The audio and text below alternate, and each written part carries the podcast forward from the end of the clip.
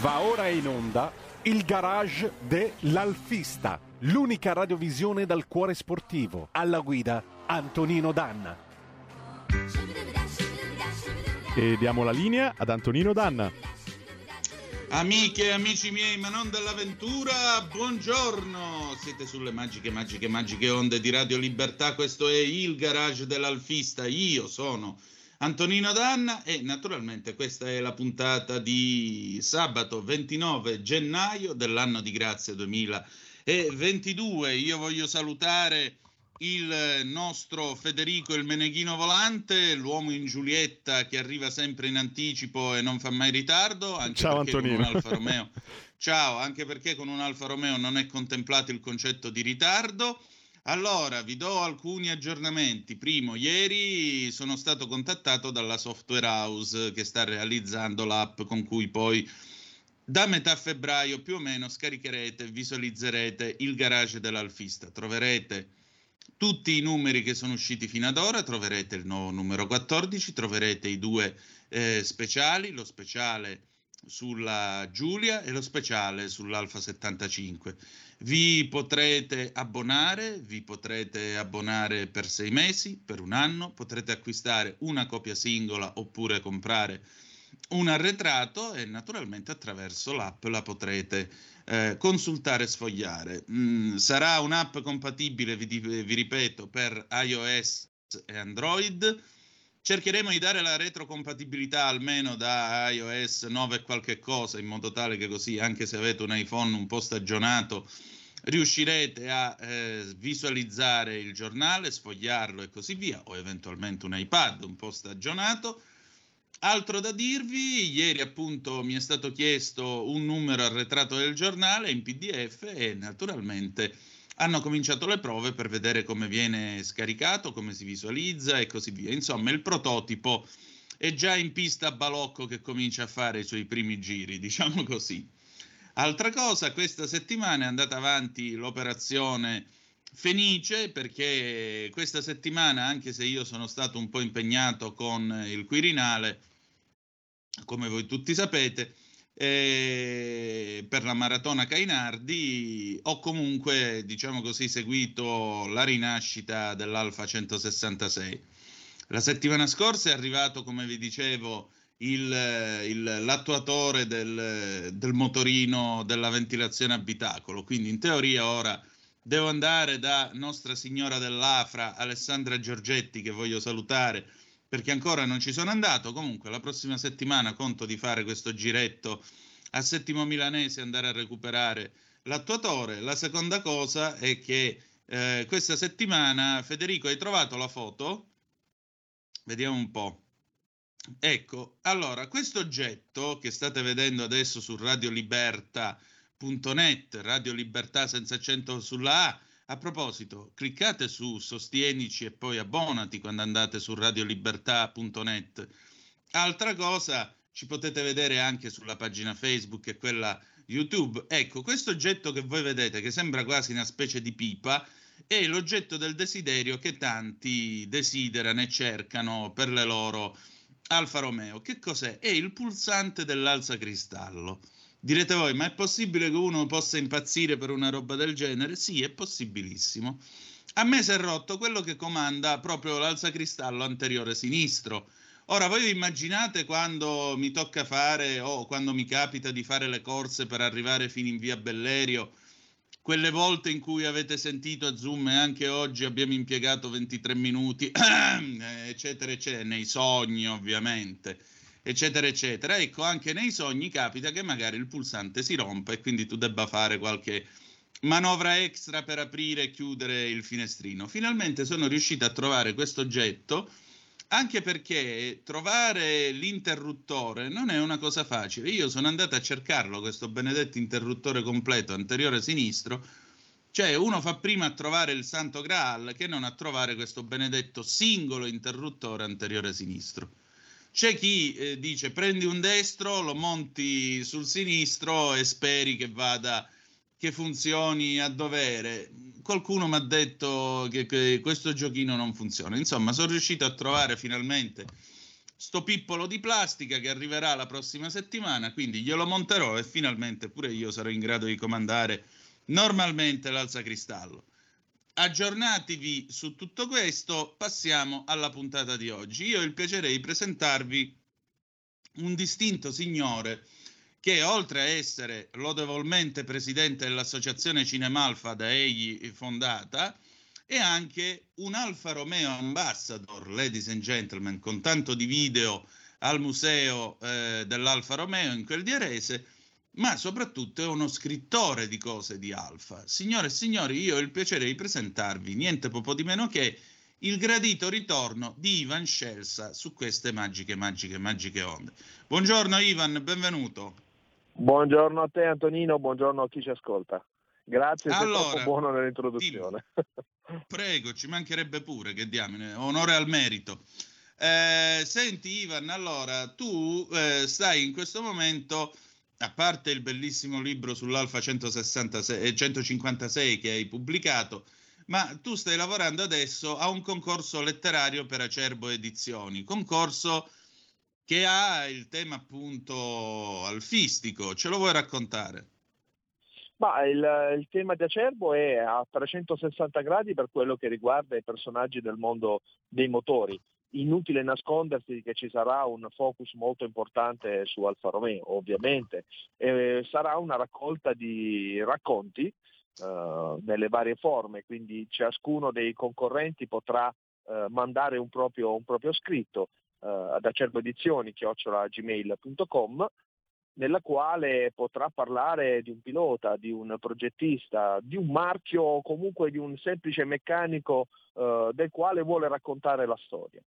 Potranno essere raccontati aneddoti, potranno essere raccontate vicende di gara, del fuoripista come del, di qualcosa avvenuto in pista. Il tema è abbastanza ampio affinché poi ognuno di noi possa conoscere qualcosa di, di diverso, qualcosa che magari eh, non è tanto eh, diciamo corposo da poter creare un libro, ma possa essere raccontato in 10.000 battute e quindi reso fruibile poi a tutti gli appassionati in un libro che verrà pubblicato e sarà pronto poi nel mese di, nel mese di aprile. Il termine della scadenza è il 15 di marzo, sono già arrivati tanti bellissimi racconti, abbiamo anche una guest molto importante che sarà ovviamente un fuori concorso che farà in parte eh, da, da, prologo poi a quello che sarà il vero e proprio libro e sarà qualcosa di veramente interessante. Quindi ci auguriamo che siano poi ancora in tanti coloro che vogliano cimentarsi anche soltanto per la prima volta una, nella scrittura di un racconto, in modo tale che poi possano anche crearsi le basi, chissà, per qualcosa di, di più corposo.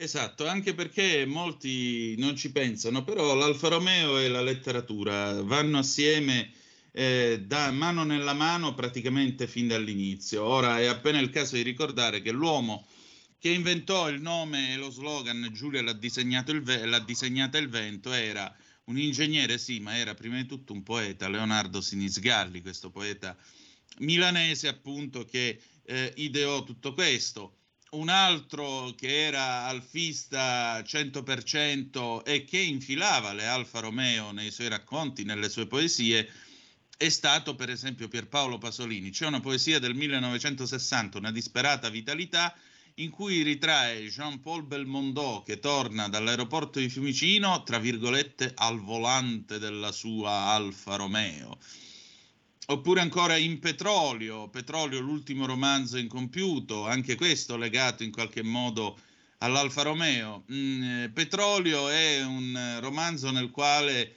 eh, Carlo, il protagonista, a un certo punto fa un viaggio notturno e in questo viaggio notturno passa accanto a un deposito di una concessionaria, dice qui dormivano tutte le Alfa Romeo lucide sotto la luce della luna.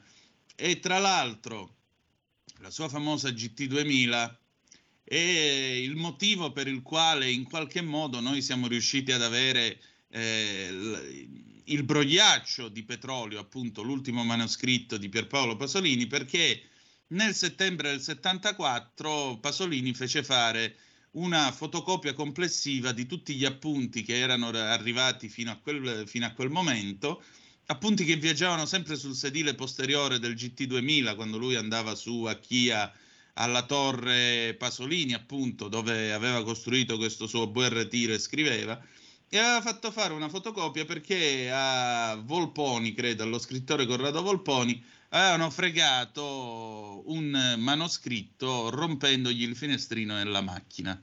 Pensate un po'. E quindi noi abbiamo la possibilità di avere questo manoscritto proprio grazie a un tentativo di furto d'automobile.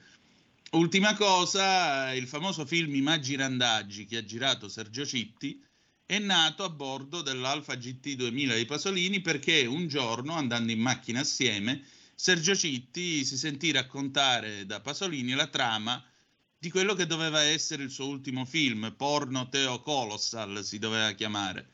E Pasolini poi morì e quindi Sergio Citti in omaggio lo trasformò nei Maggi Randaggi con Silvio Orlando. Scusa questa digressione, Ivan. Ma no, è una digressione tuoi... molto interessante, sai che comunque io sono molto interessato anche all'argomento, a tutto quello che riguarda anche il costume e la società eh, legata al mondo dell'Alfa Romeo. Non per primo il primo libro che scrissi con Lorenzo Ardizio, Alfa Romeo Marcord, trattava proprio anche il ruolo dell'Alfa Romeo nella cinematografia, ma anche nella società nel periodo della dolce vita. Quindi è una divagazione a me molto, eh, molto interessata. Ecco. Senti, ma com'è che si diventa Alfa Romeo Ambassador?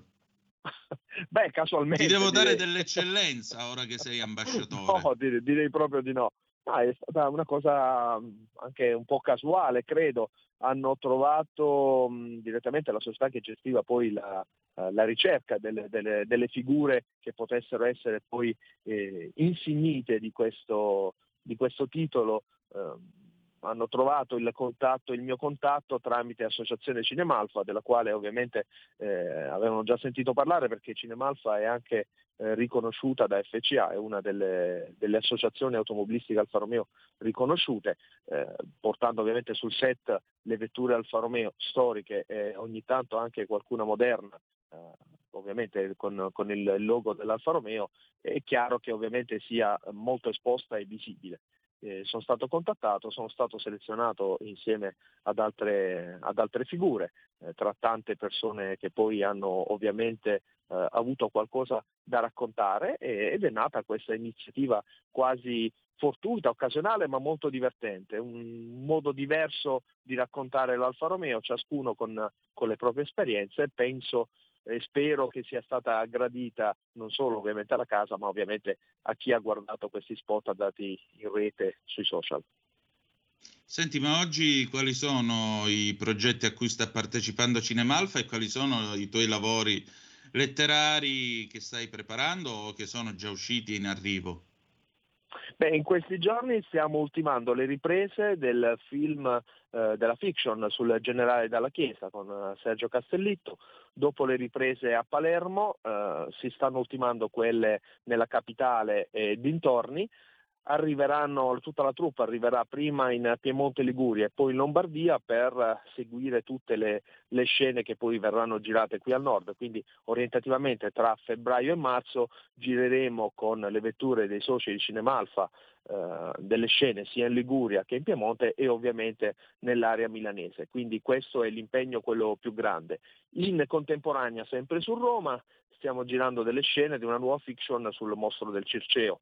Anche questa sarà una pellicola eh, molto importante. Ci fa piacere che ovviamente l'Associazione Cinemalfa venga coinvolta eh, con, con, le proprie vetture, quindi anche tutti i soci che sono tesserati con noi in questi progetti che poi daranno modo a tutti gli appassionati, ma non solo, anche a chi soltanto vuole trascorrere una serata davanti alla televisione, di poter ammirare qualche bella vettura.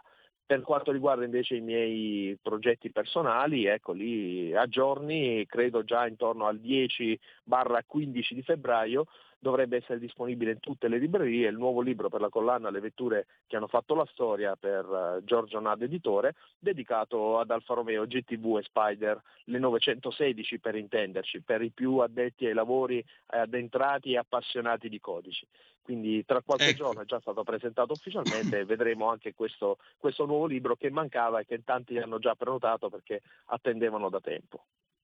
Ecco appunto, il, tra l'altro una vettura che io credo sia degna di queste tre lettere, GTV, È una vettura che è nata, sì, lo sappiamo tutti, sulla base del pianale tipo, però c'è dentro tanta, tanta, tanta tecnologia Alfa Romeo e c'è poco da dire, un'automobile Alfa Romeo al 100%, poco da, poco da aggiungere. Mm, la cosa, un'auto che peraltro è espressione di genialità, la genialità di Enrico Fumia, soprattutto il suo famoso cofango, no? il cofano che fa anche da parafango e crea quei quattro fari anteriori. Quella è una soluzione stilistica elegante, pulita e la trovo francamente geniale. Parliamo anche sì. di una tenuta di strada che è quantomeno ineccepibile, sicuramente all'altezza della tradizione. Poi non parliamo delle versioni con il motore busso o quelle con il JTS, motori che comunque ne hanno data birra e ne danno ancora paga sulle strade di tutto il mondo. Anche la Spider, una vettura veramente interessante. Io ricordo un raduno giù in Sicilia, al ritorno sono tornato con questo avvocato appassionato appunto di Spider 916, una vettura estremamente rigida ma anche estremamente veloce. Devo dire la verità, riuscì a pigliare un aereo che francamente pensavo non avrei mai e poi mai preso.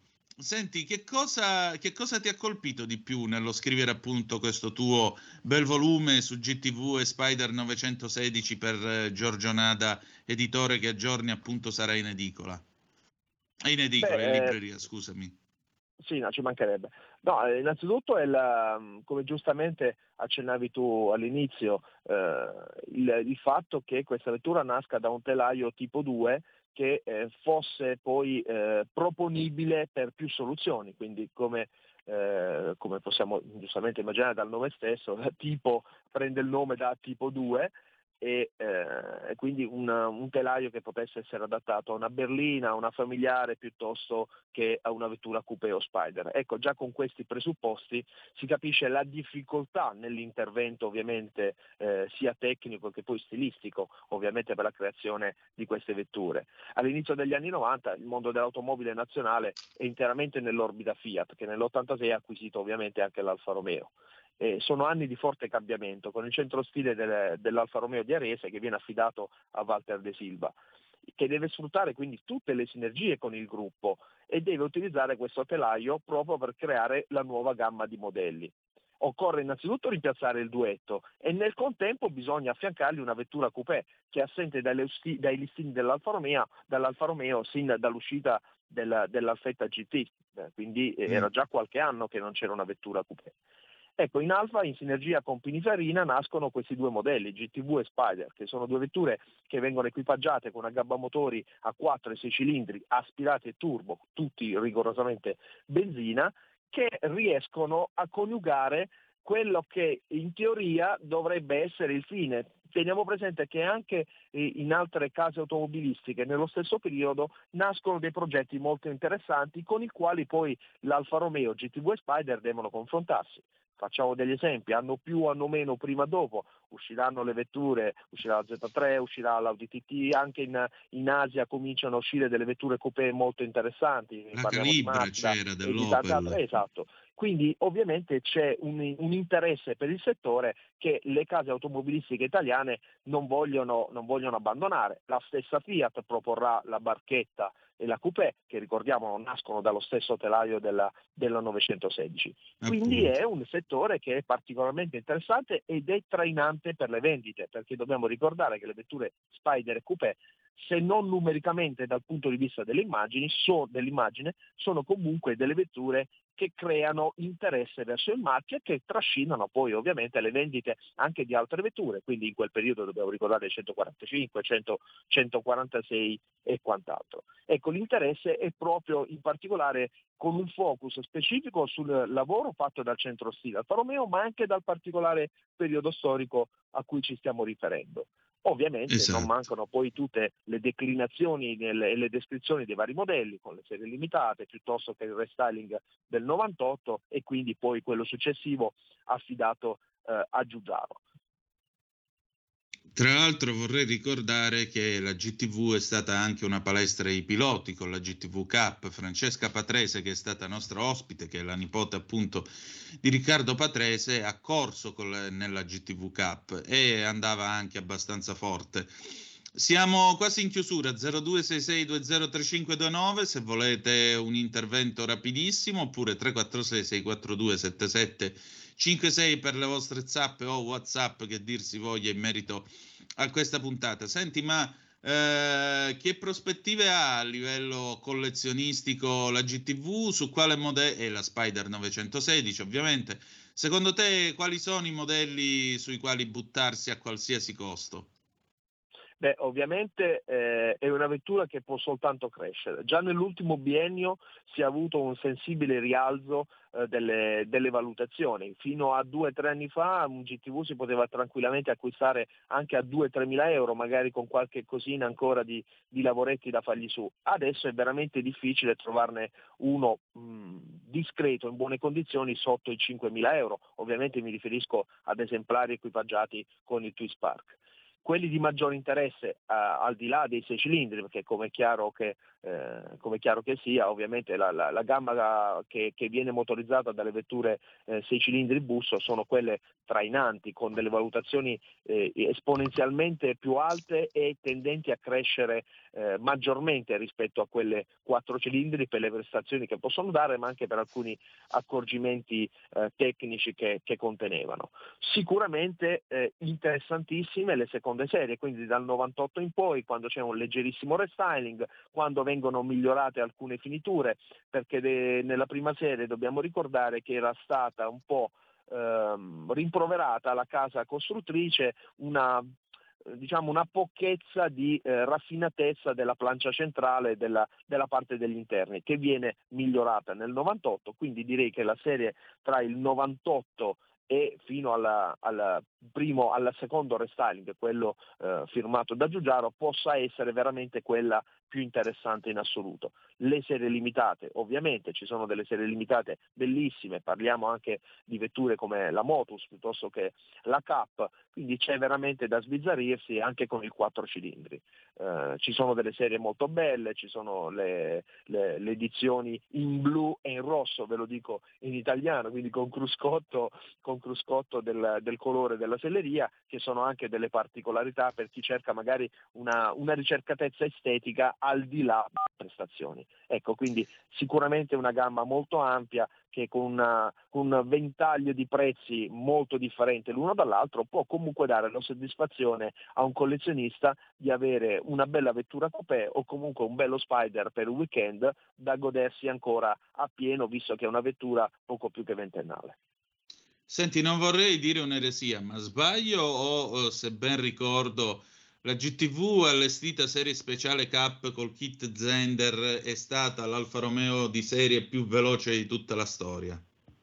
Non è, no, non è una fesseria, la, la Cup eh, godeva almeno fino, di... almeno fino, alla Giulia Quadrifoglio, eh, attenzione sì, sì, all'8C. Ha avuto, nella, nella coniugazione 6 cilindri ovviamente eh, riusciva ad avere un abbattimento del, del, CX notevole, quindi era uno specifico kit che non solo per lo spoiler ovviamente ma anche per le minigonne ed altri accorgimenti riuscivano ad abbattere sensibilmente il CX dandole ancora più prestazioni. Va bene, Ivan, io ti ringrazio molto, noi siamo in chiusura, grazie davvero, ricordiamo Giorgio Nada editore, eh, Ivan Scelsa, GTV e Spider 916 in libreria. Tra quanti giorni? Ma meno di due settimane. Ecco, tra un paio di settimane lo potrete trovare. Va bene, grazie Ivan, grazie davvero grazie per essere te, stato con noi. Grazie a tutti gli ascoltatori e buon proseguimento. Grazie, noi chiudiamo qui, ci ritroviamo sabato prossimo, se volete, sempre alle 9.30 sulle magiche, magiche, magiche onde di Radio Libertà con un altro aggiornamento sulla nostra app, sulla 166 e una nuova storia alfista da raccontarvi. Eh, se no, ci ritroviamo lunedì alle 10.35 trattabili con Zoom. Adesso l'inderogabile Giorgia Pacione di Bello e alle 11 una gemma in cucina con Gemma Gaetani. Restate con noi su Radio Libertà. Grazie per essere stati con noi e soprattutto ricordate che the best is yet to come, il meglio deve ancora venire. Vi ha parlato Antonino Danna. Buongiorno. Avete ascoltato il garage dell'alfista.